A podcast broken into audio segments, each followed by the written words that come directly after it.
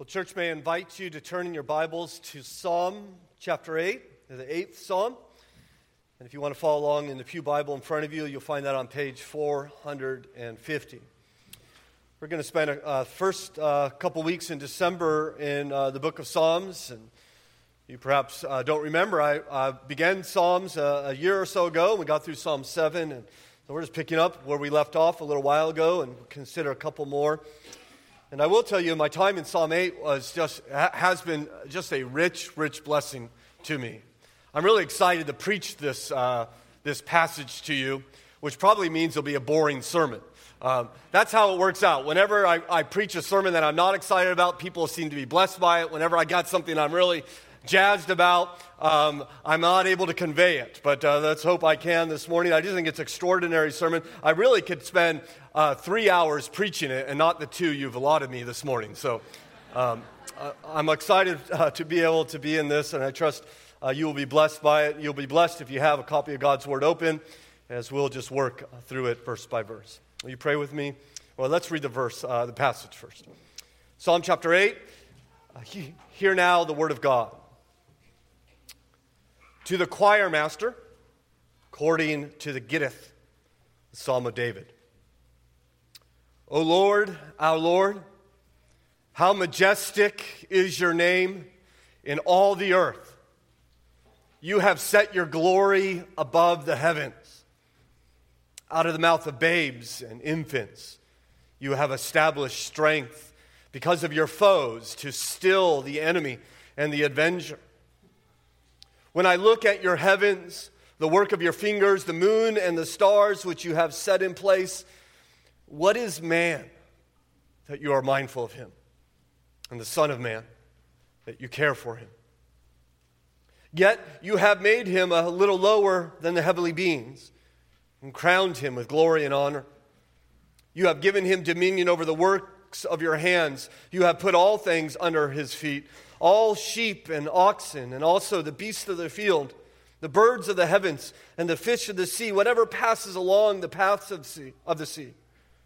O Lord, our Lord, how majestic is your name in all the earth. Our Father, we are thankful for your word.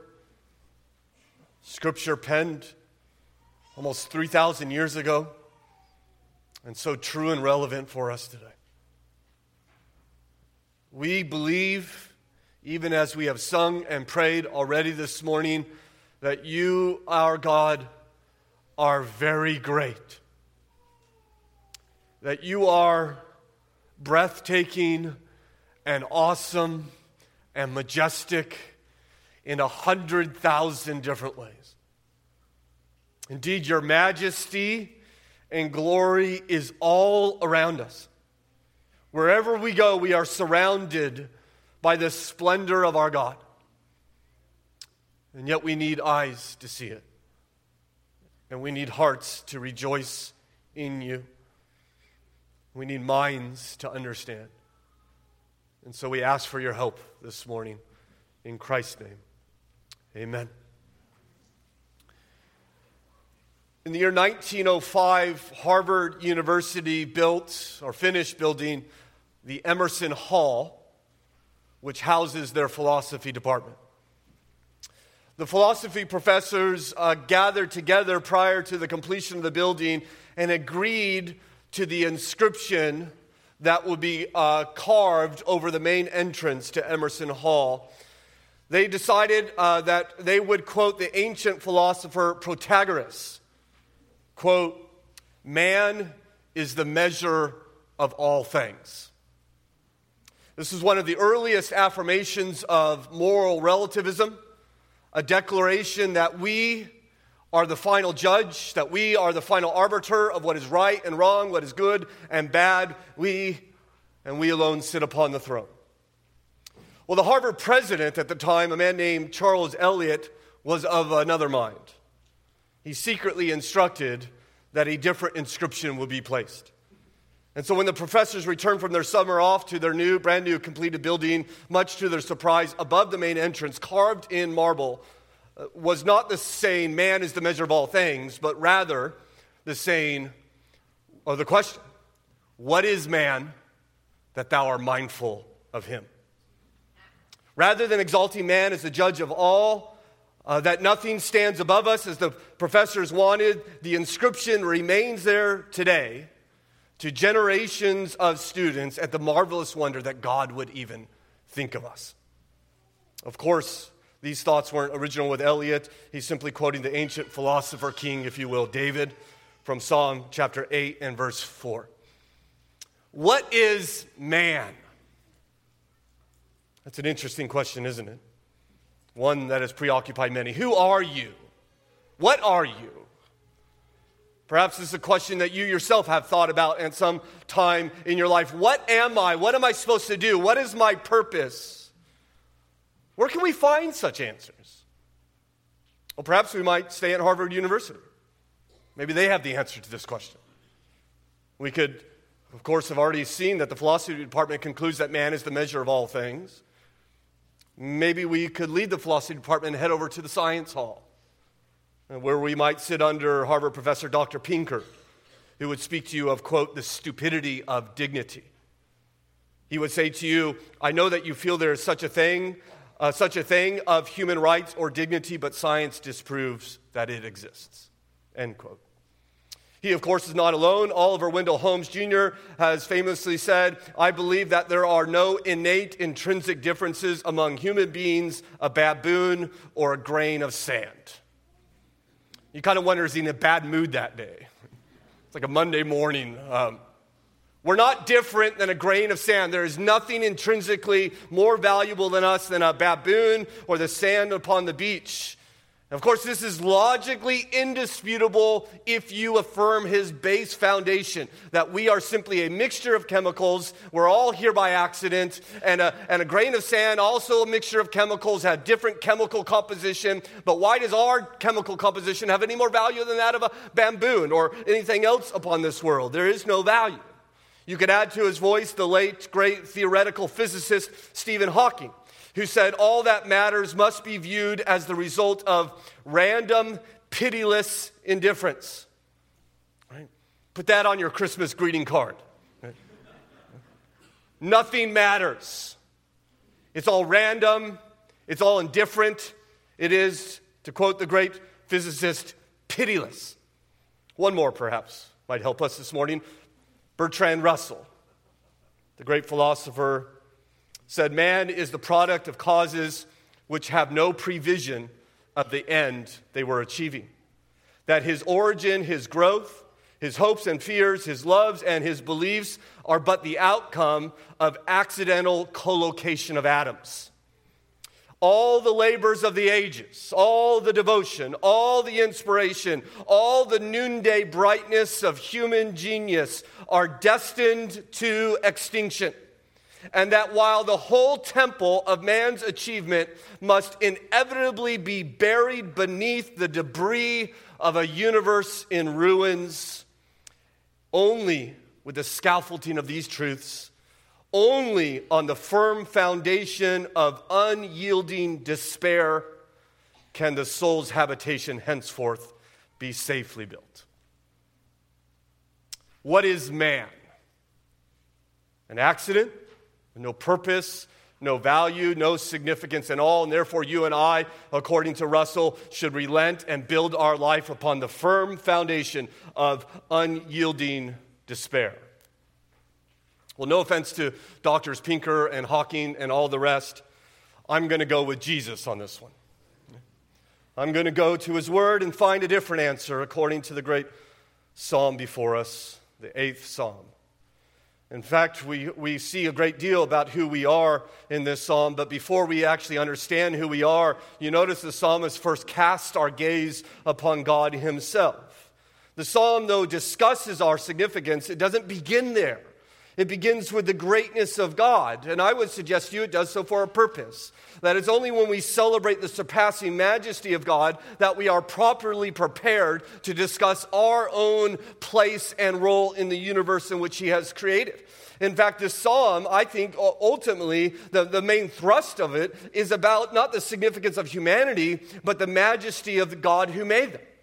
Uh, it opens, you notice in verse 1, O Lord, our Lord, how majestic is your name in all the earth. And then closes with those very same words, verse 9, O Lord, our Lord, how majestic is your name in all the earth. Biblical scholars will call this an inclusio. An inclusio. When a, a passage of scripture begins and ends with the same, uh, same quote or the same idea. We call these, these are bookends to the passage, and they guide us to the main meaning of the passage. And so the passage is going to unfold for us the majesty and the greatness of God. And what we see, uh, perhaps um, something we would not conclude, what we see before us is that the majesty of God is actually revealed in human weakness through frail and weak humans. And so we see first of my two points this morning that God's majesty is to be extolled. He extols God's majesty, as we see there in verse 1. O Lord, our Lord, how majestic is your name in all the earth. I'm afraid the English here is a bit of an awkward translation. O Lord, our Lord.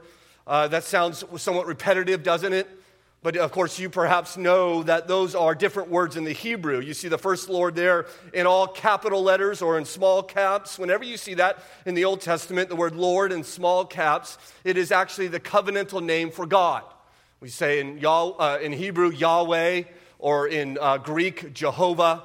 Uh, the, the, the, Jews, and we carry this on into the English translation, uh, had such reverence for the, for the covenantal name of God that they wouldn't actually translate it. So they put a placeholder there and they put in Lord. And so we continue in that practice today. But really, what we see there is, uh, oh, Yahweh is how he begins. Now, Yahweh is simply the name of God revealed to Moses at the burning bush. You remember Moses would come to the burning bush and he would say, Okay, go to, go to Pharaoh and, and, and tell him that he has to let my people go. Moses has a question. And the question is when Pharaoh asks, Who sent me? Who should I say sent me?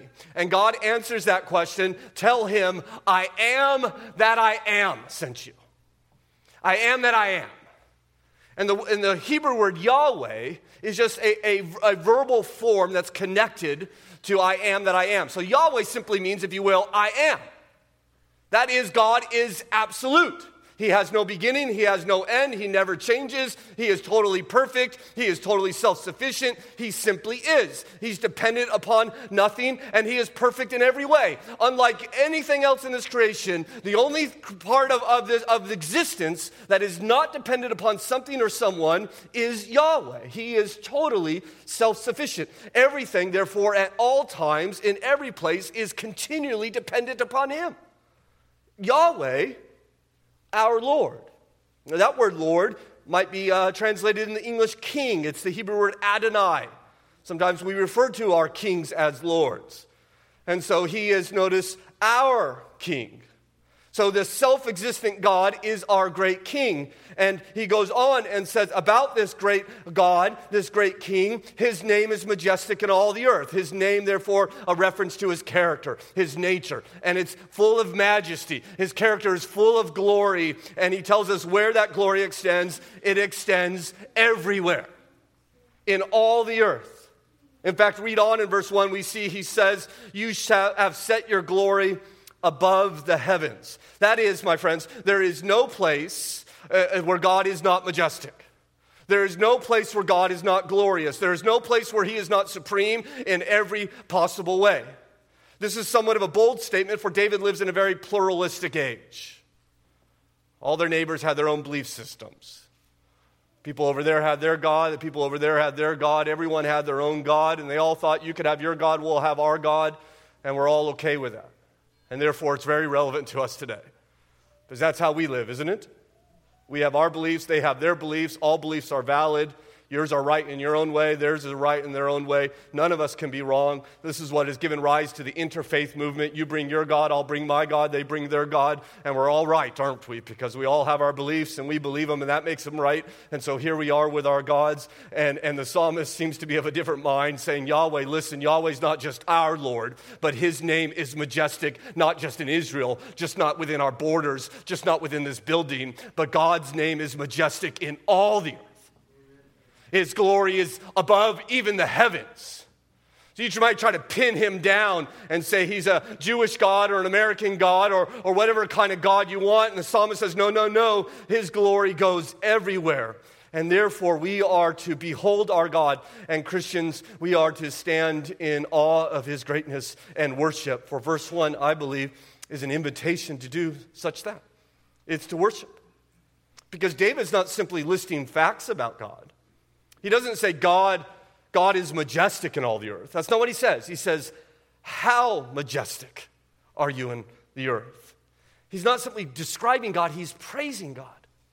Right? God's not simply, God is not majestic, but his majesty is to be celebrated, is to be extolled, is to be praised. This is an exclamation of wonder. This is a summons for all who trust in him to find their delight in the majesty of Yahweh our King. For his majesty is in all the earth, his glory is above the heavens. Which perhaps raises the question okay, if God's majesty is everywhere, how do we see it? How does he make his glory uh, known? How does he reveal his majesty? And if I were to ask you that question, will you sit down and spend a couple hours? Tell me all the ways in which God makes his way, his name majestic. I, I, I could guess, I might be wrong, but I guess you would not come up with the way the psalmist says God makes his name majestic. How does God make his name majestic? Verse 2, he does throw through babies. Right? Was that your answer? infants. I will make my glory known through children. And then after babies, we consider humans in general. And we learn that God's majesty is revealed in very surprising ways, namely through weak children and frail humans. And that God will use them in such a way that, that they couldn't possibly be responsible for what, what God is doing through them. And therefore, God gets all the glory for their work. They get the joy of being uh, participating in it as God reveals his majesty through human weakness. So consider point two God's majesty revealed. We'll spend the rest of our time unfolding this. You see, it seems to me in this psalm that God is, is revealing his majesty really in two ways. Both have the main theme that it's through human weakness. But in particular, he begins by saying he'll reveal his majesty through the weak defeating the mighty the weak defeating the mighty. We see this in verse 2. It says, Out of the mouth of babes and infants you have established strength, or some translations say praise, because of your foes, to still the enemy and the avenger. So you note that God has enemies. God has, he calls them uh, enemies, he calls them foes, he calls them avengers. And they're, they're not heroes in tights, these avengers. Okay? These, these are people who don't want to acknowledge the majesty of God.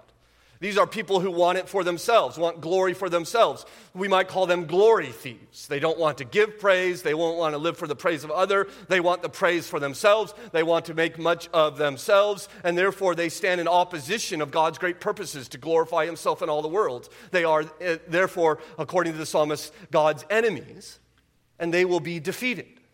In particular, the enemies will be defeated, uh, as we see at the end of verse 2, by being stilled. You see that? He says, to still the enemy and the avenger. That is, they will be silenced. So, okay, well, how does God, how's God going to defeat his enemies? How is he going to silence his foes? He's going to do so through babies. God's going to triumph over his foes through children. Now, we need to be careful here with the terms. You see in verse 2, out of the mouth of babes, my translation puts it. Maybe your translation says, out of the mouth of children. That's a broad term that could include all the way into grade school age children. And then the second word that he uses, uh, my translation puts it infants. If you have the King James, it says sucklings. These are nursing children. Of course, we know at this time they would nurse their children all the way up to age three or thereabouts. And so we're not just thinking of, of, of, of babies in the sense of, of you know, a, a, six months old, though it includes that, but it goes all the way up through uh, middle of grade school, perhaps. And that's how God intends to defeat his enemies. And so, listen, uh, if you have a baby, if you have a child, I mean, this passage is for you. Right? Grandparents, listen up. This passage is for you. You who work in the nursery. Right? And you think, oh no, not the nursery. No, this passage is for you. Shouldn't we put this engraved above our nursery? Out of the mouth of babes and infants, right? You have established praise to defeat my enemies. That's what he says. That these babies will defeat God's enemies, they will silence them. Not with their arms, not with the great strength of children, but with what comes out of their mouths. Out of the mouth, he says, of, of children and sucklings, of babes and infants. So they are opening their mouths, and what comes out stills the enemy. What comes out silences God's uh, uh, foes. You say, well, what possibly could come out of a child's mouth that would do that? And you might think he was referring to screaming children, right? I mean, screaming children, a screaming child is a formidable opponent, isn't it? Right? And I'm not afraid to admit I, I have been defeated many times by a screaming child. But I don't think that's what he's referring to here. I think he's referring to their praise, to their worship. Right? Listen, toddlers are not dumb. Disney understands that. Right? I got a two year old running around the house shouting at the top of her lungs, let it go, let it go. Right? And when she's not singing that, she's, much to her daddy's uh, praise, she's singing Take Me Out to the Ball Game, which I kind of prefer. And then every once in a while, she'll mix in the doxology, which we sing often as a family. But she's singing all the time. That's just a two year old, about a four year old, a six year old. You see, what the psalmist is telling us is when, the, when a child lisps out the gospel, when a child sings her little praise, out of that little mouth comes profound truth. In fact, truth that we never leave behind, even as adults. Foundational truth upon which we build our entire life. As one pastor put it, the universe is stunned at the magnificent majesty of God when toddlers pray before bedtime and sing in Sunday school. And I think what an encouragement this must be to moms who spend their days wiping noses and folding little hands in prayer and singing over uh, their child as they change diapers, that God will make his majesty known in all the earth through that little one in your arms. And when the opposition gathers together in rebellion and vengeance and to steal God's glory, God says, Let the children sing. Let them praise. It's a truth the great Karl Barth understood, one of the greatest theologians of the 20th century. And though, though evangelicals will disagree with some of what he taught, we, we would not disagree that he was unbelievably brilliant. His 13 volume Church Dogmatics is one of the longest systematic theologies ever written. A man who was expelled from Germany during the Nazi reign led the Christian opposition to Hitler from Switzerland, where he taught at the University of Basel. Well, his one visit to America was in 1960, and he was at a panel discussion at the University of Chicago in their great Gothic cathedral there. And it came to the point after his lecture, there was a question and answer session, and one student rose and said, quote, Professor Barth, could you summarize your entire life's work in a few words? And everybody was stunned. Like, what an audacious statement. Just a word or two to describe everything you've given yourself to. And so the audience was silent. From what I understand, you could have heard a pin drop, but the great uh, professor didn't even pause. He says, Yes, yes, I can. In the words of a song my mother taught me when I was a child Jesus loves me, this I know, for the Bible tells me so. You see, God reveals his majesty and God shuts the mouths of his mighty foes with all their deceptions, not through the powerful and the wise, but through the chubby lips of a toddler who sings God's praise. Isn't that amazing? You think God has enemies? Big deal. Right? I mean, who cares? He's God. He's the self existent one. He's Yahweh, right? He's not losing any sleep over his enemies. He's not up there pacing heaven thinking, what should I do? He could just smash them, he could just will them into non existence. But he doesn't. He doesn't simply snuff them out. He uses, rather, to defeat them an army of weak and unwise children. In other words, God reveals his majesty through weakness. God will triumph over the strength of his opponents through human weakness. He always does this. He, will he'll work through the rejected woman. He'll work through tax collectors and fishermen, not the scholars and the priests of the day. He always seems to choose the second son and shepherd boys and even little old Israel. Why would he choose Israel of all the nations? Well, he tells us in Deuteronomy 7. He says, I chose you because you were the weakest, most insignificant nation I could find. I mean, I looked all over the world. I'm trying to find the, the, the, the, least strong, the least important people anywhere. And I found you, Israel. I chose you because you were slaves. I chose you because you had no power at all, so that I might use you to display my majesty through human weakness, so that you don't get any of the glory. I get it all, and you get the great joy of being part in it. And he continues to do that even to this day as we see that his majesty is revealed in frail humans who rule the world. Notice as we move on that uh, in verse 3, it should say that God is using the frail to rule the world. He says, When I look at your heavens, the work of your fingers, the moon and the star, which you have set in place, and so he's considering the heavens, right? He's already said that in verse 2. Uh, you set your glory above the heavens. And, and now he returns to that idea. And uh, you wonder that this, maybe the seeds of this psalm were planted in David's heart when he was a shepherd boy. And he would lie out in the fields at night, gazing upon the vast expanse above him, the heavens. But of course, he doesn't say the heavens, does he? He says, when I look at your heavens, your heavens. These heavens speak to him of the greatness of God.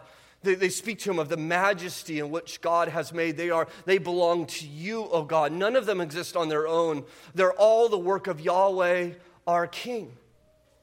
In, in fact, why we're, while we're thinking about babies, it's almost as if, as, as if uh, the solar system is a, is a mobile you know, you know, you have those mobiles, you put the baby down in the crib, and, and you got the lion over here and the, and, the, and the tiger over there, and around and around they go, and the baby just kind of stares up. And maybe one day you say, Well, I think I'll, I'll you know, I'll, I'll, I'll, put the giraffe over here, and then I'll, maybe I'll, I'll move the elephant over to this side. It, it, it's almost as if God is saying, Now, where should I put Neptune? I think Mars will look good over here. He, he's, they're his heavens. They display your majesty, David says. In fact, I'll never forget the first time I was in the high Sierras on a backpacking trip when I was 14 years of old, uh, and I saw for, for the very first time the Milky Way. Now, you may have seen glimpses of the Milky Way, but have you really seen the Milky Way? This, this brilliant white strip across the sky from horizon to horizon. And I, I remember um, walking away from the campfire there at about 10,000 feet above the tree line and going out into to an alpine meadow and, and staring up in the sky. And I, I, I remember, like I was yesterday, thinking as a, as a non believer, or at least an agnostic, there must be a God.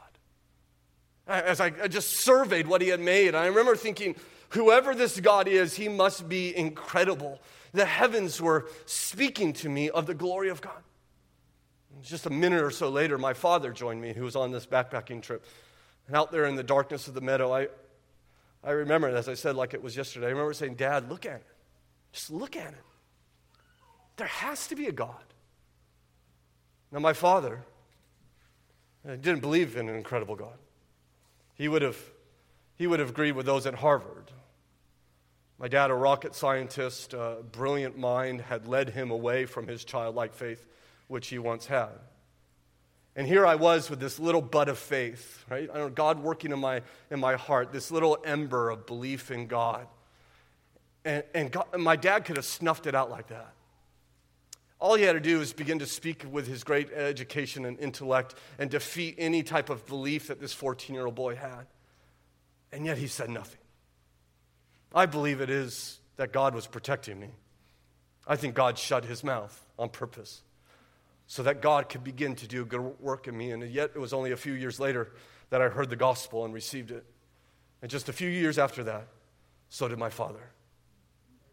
When I look at your heavens, David said, the work of your fingers, the moon and the star, which you have set in place. Of course, it's not just the heavens that point to us the glory of God, isn't it? It's, it's everything that God has made all things bright and beautiful, all creatures great and small, all things wise and wonderful. The Lord God has made them all. Don't you see his majesty in music? Can't you see it in a wedding or a, or a Thanksgiving meal? Or, or children opening their presents on Christmas morning or a quiet evening with your love outside? It was the great G. Campbell Morgan when he was a boy encountered a man who uh, had become a new believer through the ministry of his father. And, and the, the boy, uh, Morgan, met this man out in their family garden. And the man was holding something very small within his hands. And so this little boy walked up to the man and said, Mister, what are you looking at? The man opened his hands, and down fell an amber leaf, turned brilliant in autumn as he answered this little boy, I'm looking at the glory of God. Do you see it? It's everywhere. Not everybody does, of course. Contrast that with Charles Darwin, the former seminarian who abandoned God, who originally, as a young man, intended to serve the Lord all of his life, pursued a theological education until he abandoned God and went his path. His biography will tell us that he lost this taste of life. He tells us that music no longer moved uh, Darwin, that Darwin, who uh, as a younger man had an incredible love for poetry, lost all his love for it, considered art to be a waste of time. You see, without God, life lost its flavor. He lived out his days without wonder and without awe. Sometimes people say, to be a Christian, oh, that must be so boring. Isn't it the opposite? We see majesty everywhere, glory everywhere. He gave us eyes to see him, lips that we might tell how great is God Almighty who has made all things well. In particular, David looks to the stars as we've seen. Of course, David doesn't know a fraction of what we have discovered today that our galaxy, the Milky Way, that ribbon that across the sky, is made up of 400 billion stars, about 100,000 light years across like a giant pinwheel just turning. And of course, our galaxy of 400 billion stars is just one of 170 billion galaxies, each with billions of stars. Right? If the Milky Way was the size of North America, our solar system would be the size of a coffee cup. And the earth would just be a speck floating within it. And God made it all. He made it. He made it, in fact, David tells us, with his fingers. Of course, God doesn't have fingers, right? So, what does he mean? Right? It's just a poetic way of saying it wasn't even hard for him. He didn't even have to throw his back into it. He just spoke and it came into existence. And so, therefore, it is no surprise at all that David, as he surveys the skies, he, he asks in verse 4, What is man that you are mindful of him? The Son of Man, that you care for him. You see, from the heights of heaven, David comes crashing down to earth and wonders, why would you even care for us? In light of how great and mighty you are. We are nothing in comparison to what you have made. We are nothing in comparison to who you are. In light of our frailty, why would you even give us a passing thought? You think, is he being morbid? I don't think so. I think it, we're actually designed to feel small. It's actually good for us. This is why we go to places like the Grand Canyon.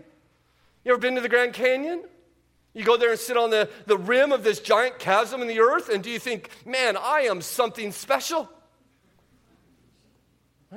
You don't go to the Grand Canyon to make yourself big. You go there purposely to make yourself feel small in light of something so much larger than you. I think God has designed us to, to find great joy in recognizing who, where we are in comparison to Him. We even write songs about it. Who made the mountains? Who made the trees? Who made the rivers flow to the seas? And who sends the rain when the earth is dry?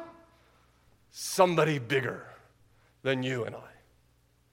Who made the flowers to bloom in the spring? Who made the songs for the robins to sing? And who hung the moon in the starry sky? Somebody bigger than you and I. Or to use the language of Isaiah, compared to God, we are just dust on the scale. The distance between us and God is unbelievably large. We are specks on a rock revolving around one of the billions of stars in but, in but one of billions of galaxies. And so he says, What are we? Of course, he answers his own question, doesn't he? Thankfully. What are you? The answer is recorded in verse 5. Yet, yet you have made him a little lower than the heavenly beings so, where do you look for for significance? Where do you look for for your identity? Do you look up or do you look down? Because the world says we, we need to look down. The world says you look to the beast of this earth, for we are, if the, the world was writing this psalm, if Harvard University was writing this psalm, they would say, What is man? We are a little higher than the beasts. That's what Darwin said. Man has become the most dominant animal ever to appear on the face of the earth, he said. And as we do, as we're told all we are simply advanced beasts, we should not be surprised when we begin to act like it. But what if instead looking down, we follow the psalmist's advice, who seems to have much more sense to me, and he looks up. And he says, We're not a little higher than the beast, we're just a little lower than the heavenly beings. That we find our identity in the heavens. In fact, he goes on and says, Does he not there in verse 5? That we have been crowned with glory and honor. And since glory and honor belong to God, many see this as a reference to him describing in a beautiful, poetic way that we've been made in God's image. That, it, it, that, that we have honor and we have glory because we are like God who has honor and glory. You have heard it said, perhaps, that humans are mirrors and not light bulbs. That is, we don't generate our own light. That, that, that, we don't look within to find the brilliant, our brilliance. That rather, instead, we, we look outward to find something beautiful and that we are able to reflect it. And therefore, if you pursue your own glory, you'll never find it. Jesus said, He who seeks his own uh, self will lose it. He'll lose it. We'll never find honor by looking in, but instead, if we look up to the Lord, if we find delight in, in reflecting what He is like, if we find our joy in being His image bearer, we'll begin to reveal His majesty will make his name majestic in all the earth. In fact, it's because of this that God is mindful of you. He says, What is man? But that's not the, the whole question. What is man that you are mindful of me? In other words, you are mindful of me. You do think of me. I don't know if you ever feel forgotten by God. And, and all this running around and everything that's going on, you wonder, Does God even think of me? Does God even mindful of me? The psalmist says, Yes, he does. He is. I love the story that Alistair Begg likes to tell of a friend moving into a, a new home and carrying uh, book by book uh, uh, of his library up three flights of stairs into his new library. And, and anyone who delights in their library understands how much work it is to actually move it. And, and, and three flights up uh, to boot. And so this man was carrying and load after load, and his young boy was there, and he said, Daddy, can I help? And so he gave him a few magazines to carry up the flights of stairs, and, and then on he went up and down, up and down, and eventually he hears his boy crying. Finding him on the stairs, not with magazines, but with one of these biblical encyclopedias, right, that are tough for me to carry. And there's this little boy who can't manage it. And, and, and he's there uh, upset that he's not able to, to, to help out his daddy. And of course, daddy's very stressful, as moving tends to be, and is somewhat exhausted already. And his initial thought when he comes upon this, his child, is that, You foolish little boy, you're not helping me at all. I just wish you would, would, would go away. You're just getting in my way. I have a task to do. I don't know if you ever think thoughts like that. But for this man, as soon as that thought occurred in his own heart, another followed immediately. How is it that God thinks of me? How is it that God cares for me? In fact, He is mindful of me. And so He said, Therefore, I got down to where He was and picked up my boy and picked up his burden and carried them both to their destination. Isn't that what God does for us? Does He not stoop down to our level and pick us up and pick up our burden and carry us safely to our end? He's mindful of you, He's crowned you. He's filled you with glory and honor as you reflect Him. And one of the ways He does this is by giving us the great honor to rule creation in a way that reflects God's care for it. For this is to what the psalmist ret- uh, turns to in verse 6. He says, You have given him dominion over the works of your hands. You have put all things under his feet, all sheep and oxen, and also the beasts of the field, the birds of the heavens, the fish of the sea, whatever passes along the paths of the sea. You see, we've been given a job to do, according to the psalmist. We are to be stewards of this earth which he has made. The question, I think, comes up well, why would God have us rule the world? Why doesn't God just rule it? He would do a far better job, wouldn't he? Why does he put us in the position? He doesn't need us, he can just simply rule it from heaven. Well, I think the answer is once again, God chooses to reveal his majesty through human weakness.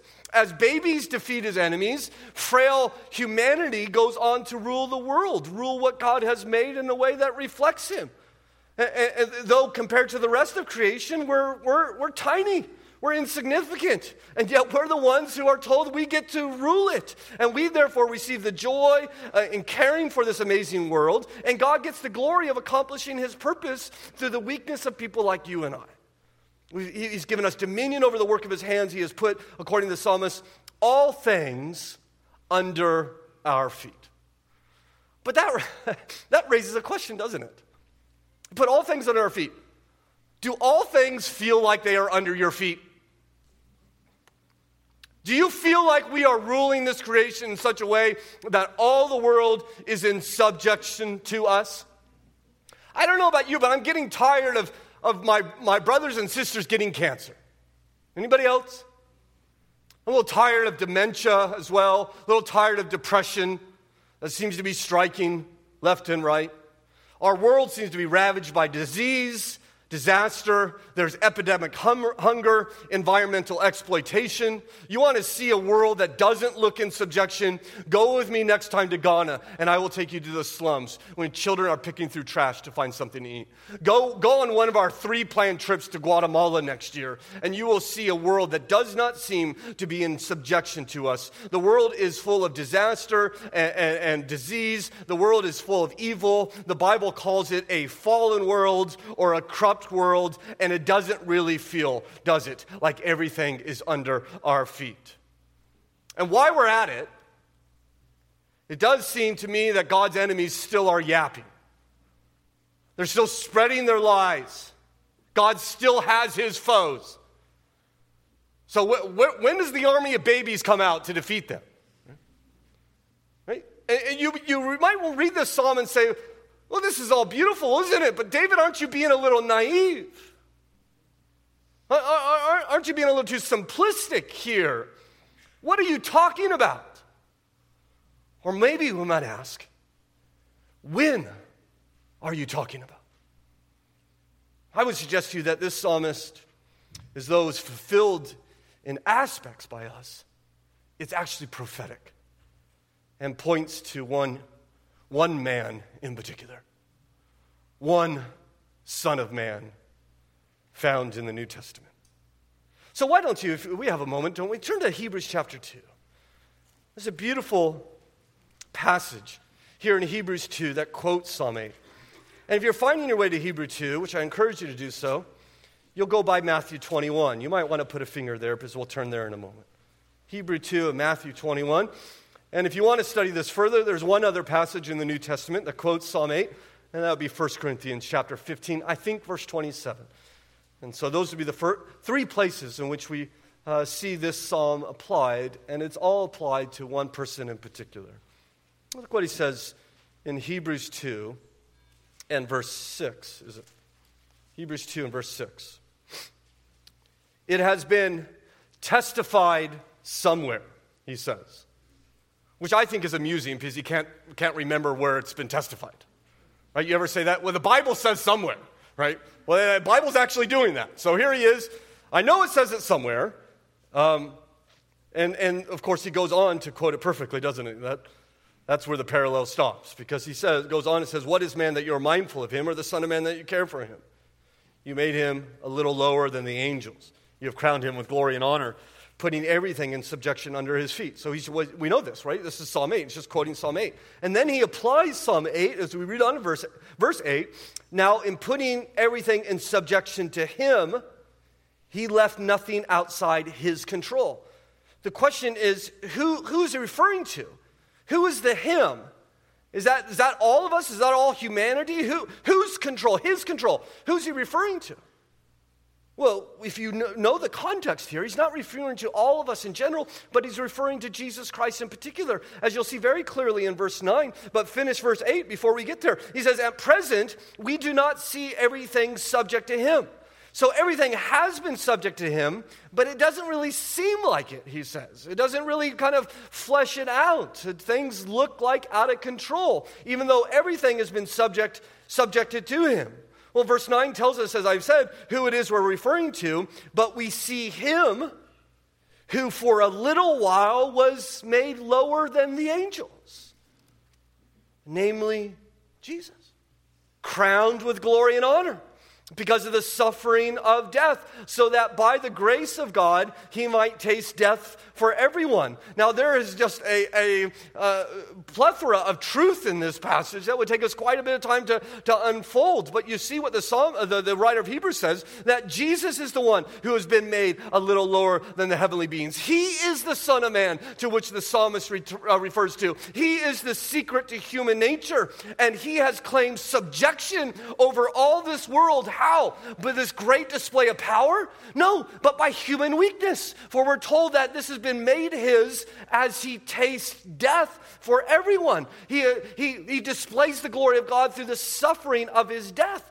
That through human weakness, once again, God is most, his glory is most clearly revealed uh, throughout this world, namely through Christ.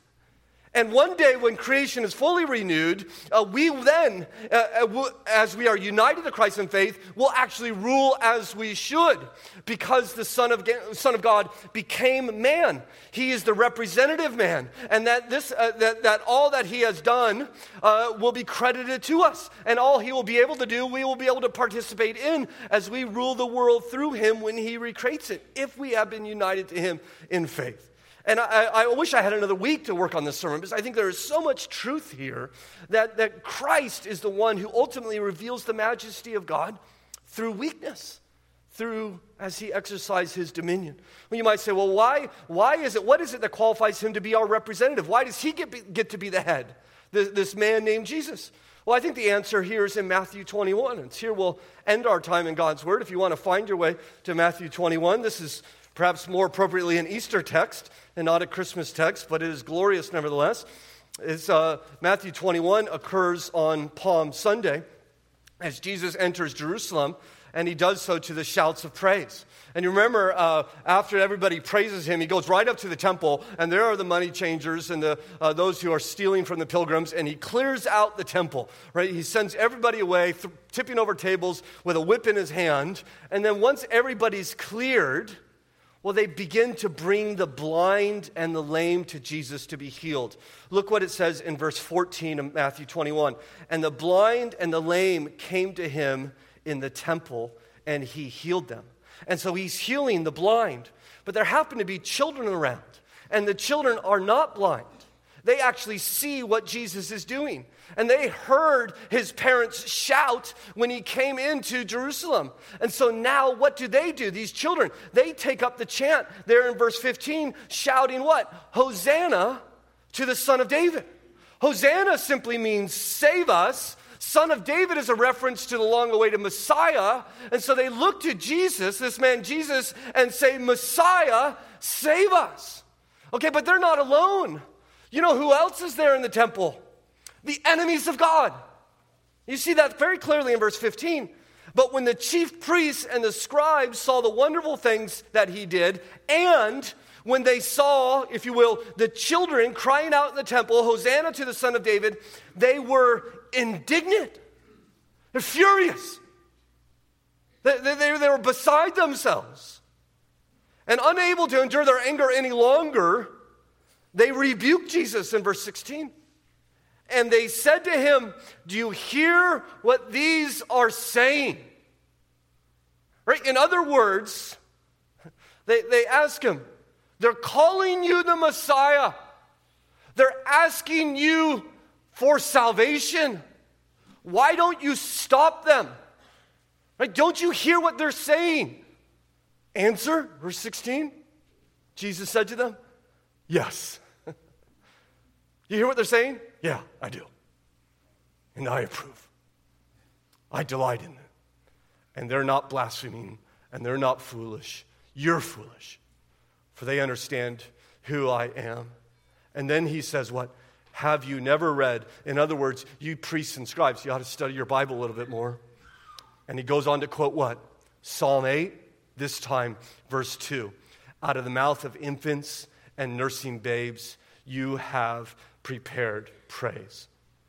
And you know what? Once he quotes that, you know what happens? The result of the prophecy the enemies are silenced, the argument is over.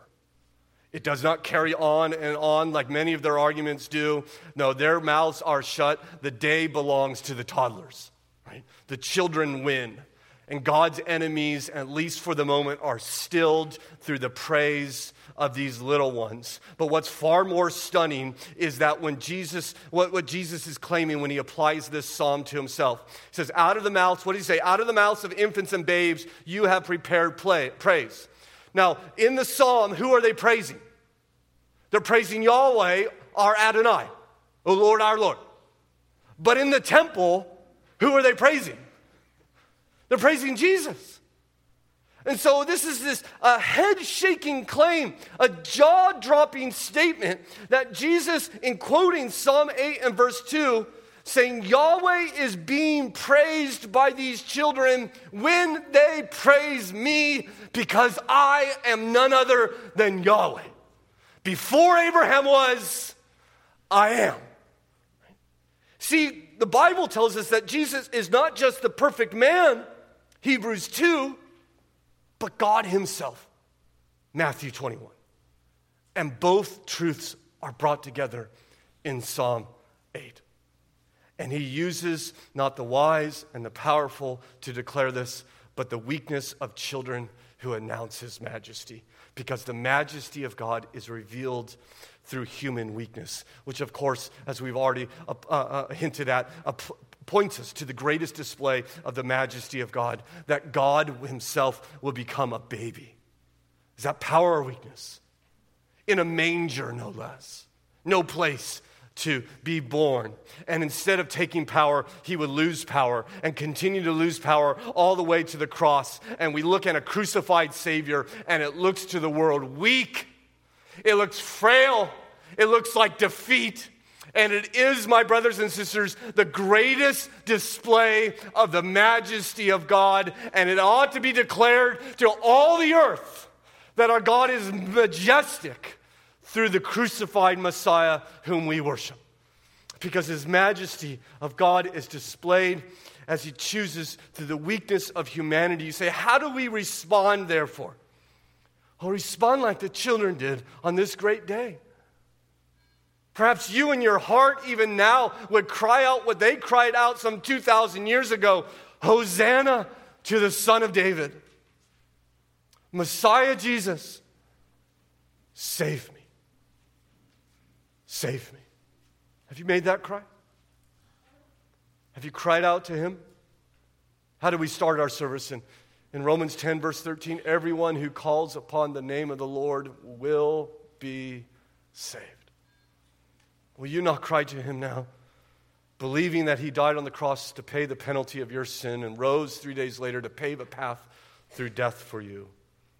And if you have, perhaps you would join the children, not just in their faith, but in their praise. Maybe even join the psalmist.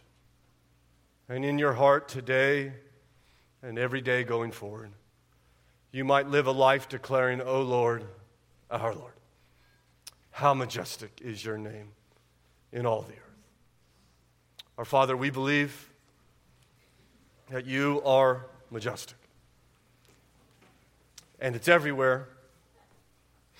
But your majesty is not simply revealed in great and awesome displays of power, but your majesty is revealed even in us as we live the lives you've called us to live through the strength of our Lord Jesus.